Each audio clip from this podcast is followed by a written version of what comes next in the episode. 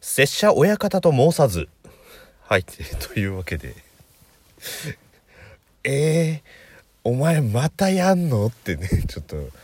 瞬間的に思ってくれた人がいたら、牛しのしっていうことでね、えー、今日も、えー、ラジオの隙間151回目をお送りしていきたいと思うんですけれども、はい。あの、ちょうどね、えー、先週、名古屋に行って、で、帰りに、そのね名古屋飯っていうのほとんど食べたことなかったんであの唯一のお土産にあの売ってない方のねウイローを買ったんですよ。売ってない方のウイローって なんかあれね非売品のウイローみたいな感じじゃない？違う違うあのウイロー売りじゃない方のあのお菓子のウイローを買ってきて。ウあのウイロー買いですね。ウイロー売りではなくてウイロー買い。いやウイロー売りからウイロー買いしたみたいな。もうどうでもいいよもうそのはい。というところでねあのちょっと前にやったねあのウイロー売りの方じゃないというね。ということで、えー、拙者親方と申さずっていうところでちょっとねあの終わらせてみたんですけど。あれ美味しいっすね。なんかね初めて食べたんですけどなんかこうもちもちっとしてる感じがザ和菓子っていう感じがしてなんか今人1日1個食べるのが楽しみだったんですがもうなくなりそうで若干残念っていうところでね。あの一番シンプルなウイロを買ったんですけどなんかちょっと美味しかったなっていうところの気持ちを伝えたかったというところが、まあ、冒頭のお話なんですけれども。はい、えー今日ね、えー、お話ししようとしていることは。まあねウイロっていうね、まあ、まあ、スイーツじゃないですか。なんで、まあ、スイーツ絡みの ウイロースイーツっていう外来語を用いていいのかどうか分かりませんが、まあ、その同じようなくくりというところでねあのウイスキーボンボンを頂戴したんですけれどもあれさウイスキーボンボンっていうのはお菓子っていうくくりでいいんすかね？アルコール入ってるから、まあ、お酒っていうくくりにするのもまあおかしいからね。どっちのくくりというのかちょっとよくわかんないんですけど。まあちょっとそれをもらったくだりの話をちょっとしようかなと思ったんですけど。ウイスキーボンボンってあのチョコレートの中にウイスキーが入ってる。だから面白いですよね。ウイスキーボンボンって言ってるのにそのチョコレートっていう響きが全くないんですけどね。だから初めて聞いた人ってウイスキーボンボンって言われたらこれ確実になんかハイボールの仲間みたいな感じしません？ねえなんかウイスキーなんちゃらって言ってる以上は。あそれ多分なんかウイスキーの飲み方なのかみたいなねなんでまあちょっとねそんなこともあり、まあ、今日はちょっと食べたというかまあもらったんですけどそのウイスキーボンボンっていうそのまあ久々にねそのウイスキーボンボンをもらってなんかさっきからボンボンボンボンうるせえなと思うんですけどでウイスキーボンボンっていうね うるせえなっつってんのにさらにかぶせるんですけどボンボンってなんだよと思ってたんですよ。あの、この、ウイスキーが入ってる感じの丸い感じがね、なんかボンボンとしてるから、ウイスキーボンボンなのかなと思って。で、調べたら、良いっていう意味らしいんですよね、フランス語で。だまあ、確かにね、その、ボンっていう表現が良いっていう、あの、言葉っていうのは、あの、あれですよね。良い旅をなんてあのボンボヤージュって言うじゃないですか。だ多分そっからのボンなんですよね。良い旅を、まあ、行ってらっしゃいとかね良い旅をっていうところでボンボヤージュのボン。それが2個でボンボンっていう。だから直訳するとウイスキーよいよいっていうことですよね。も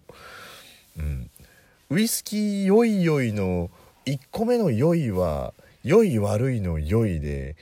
2個目の酔いは酔いが回ってきちゃったの酔いでウイスキー酔い酔いなのかもしれないですけど もう漢字変わってんじゃんもはやってね。そうなんですよ。だからウイスキーボンボンっていうのは、まあ、ウイスキーよいよいっていうそのねボンボンっていう良いものっていうものをこう重ね言葉にしたっていうところでウイスキーボンボンっていうことらしいんですけど。で、えー、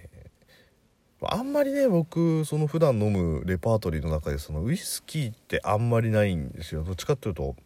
まあ、ビールやら日本酒やらっていうとこだったんで。でまあ一つちょっと頂戴をしたらまあ口の中に広がる芳醇なウイスキーの香りというところでね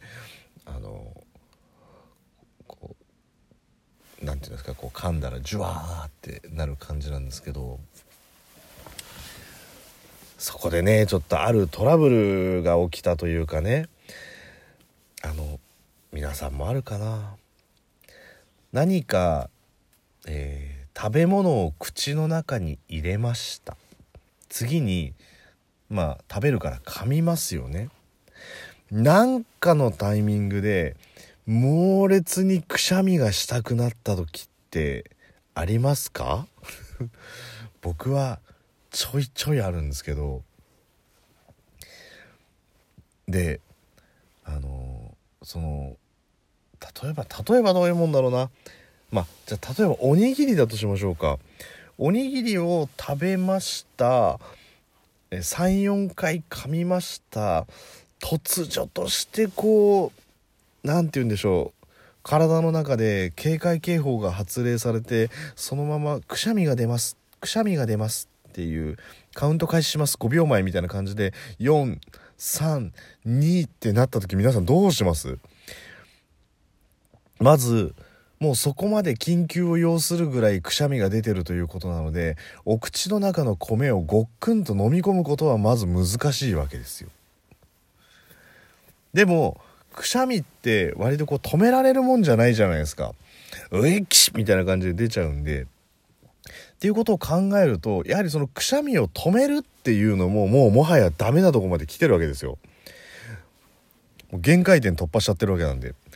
そうなってくるとどうなるかっていうとくしゃみをするという前提で考えた時に手を押さえてくしゃみして手の内側が米だらけになるか。もしくは誰もいないようなところに思いっきりくしゃみを吐いてしまうかというところぐらいしかもう選択肢がないんですよね。あれ本当に辛いですよねだからその例えばね家でこうおにぎりとか食べてて突如としてあのくしゃみラッシュが来た時に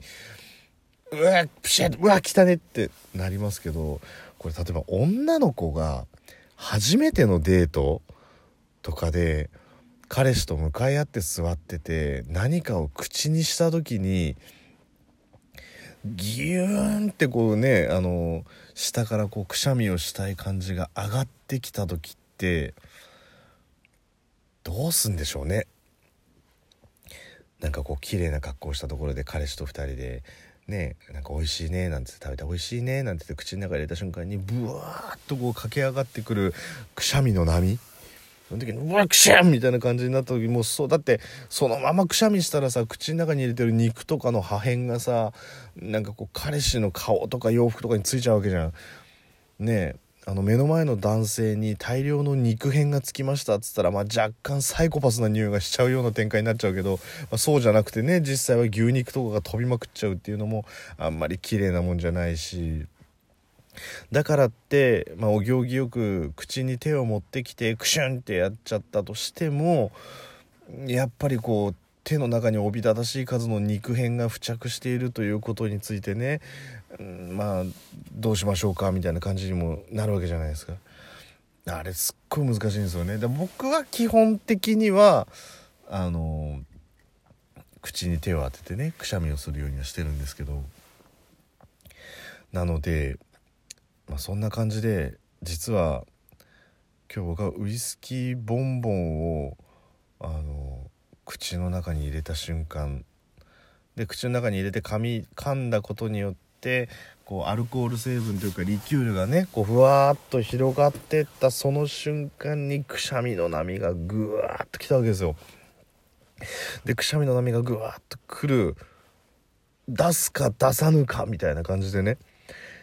うーってあっていうそのなんかわかります鼻の中がムズムズしてうーっていう感じになった時に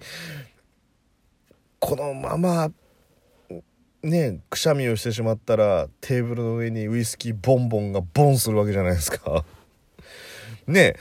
でも手を当てたら手を当てたでチョコレートだから口の中で溶けちゃってるからその溶けちゃったチョコレートリキュールが手のひら一面にボンするわけじゃないですか。だから吐き出すボンか手にびっしりつくボンかのね皮肉なことにねボンっていうのは良いっていう意味だからみたいな感じになっちゃってますけどいやいや良い展開にはなってないけどみたいな感じでもうほんと突然クワーッとくしゃみしたい感じが上がってきたんでもうしょうがないから僕は今回あのティッシュをねあの3枚ぐらいシュシュシュってやって口元に手を上げてそのままあ手口元に手を当ててそのままブレクシャってやったらもう僕が食べたウイスキーボンボンは全部ティッシュの上にボンボンしちゃったんでもうそのまま1個だけもらったんですけどあの舌で転がして味の風味だけを知って、まあ、そのままティッシュにぶちまけてしまったっていうところお話しようと思ってね。あの誰かあのくしゃみを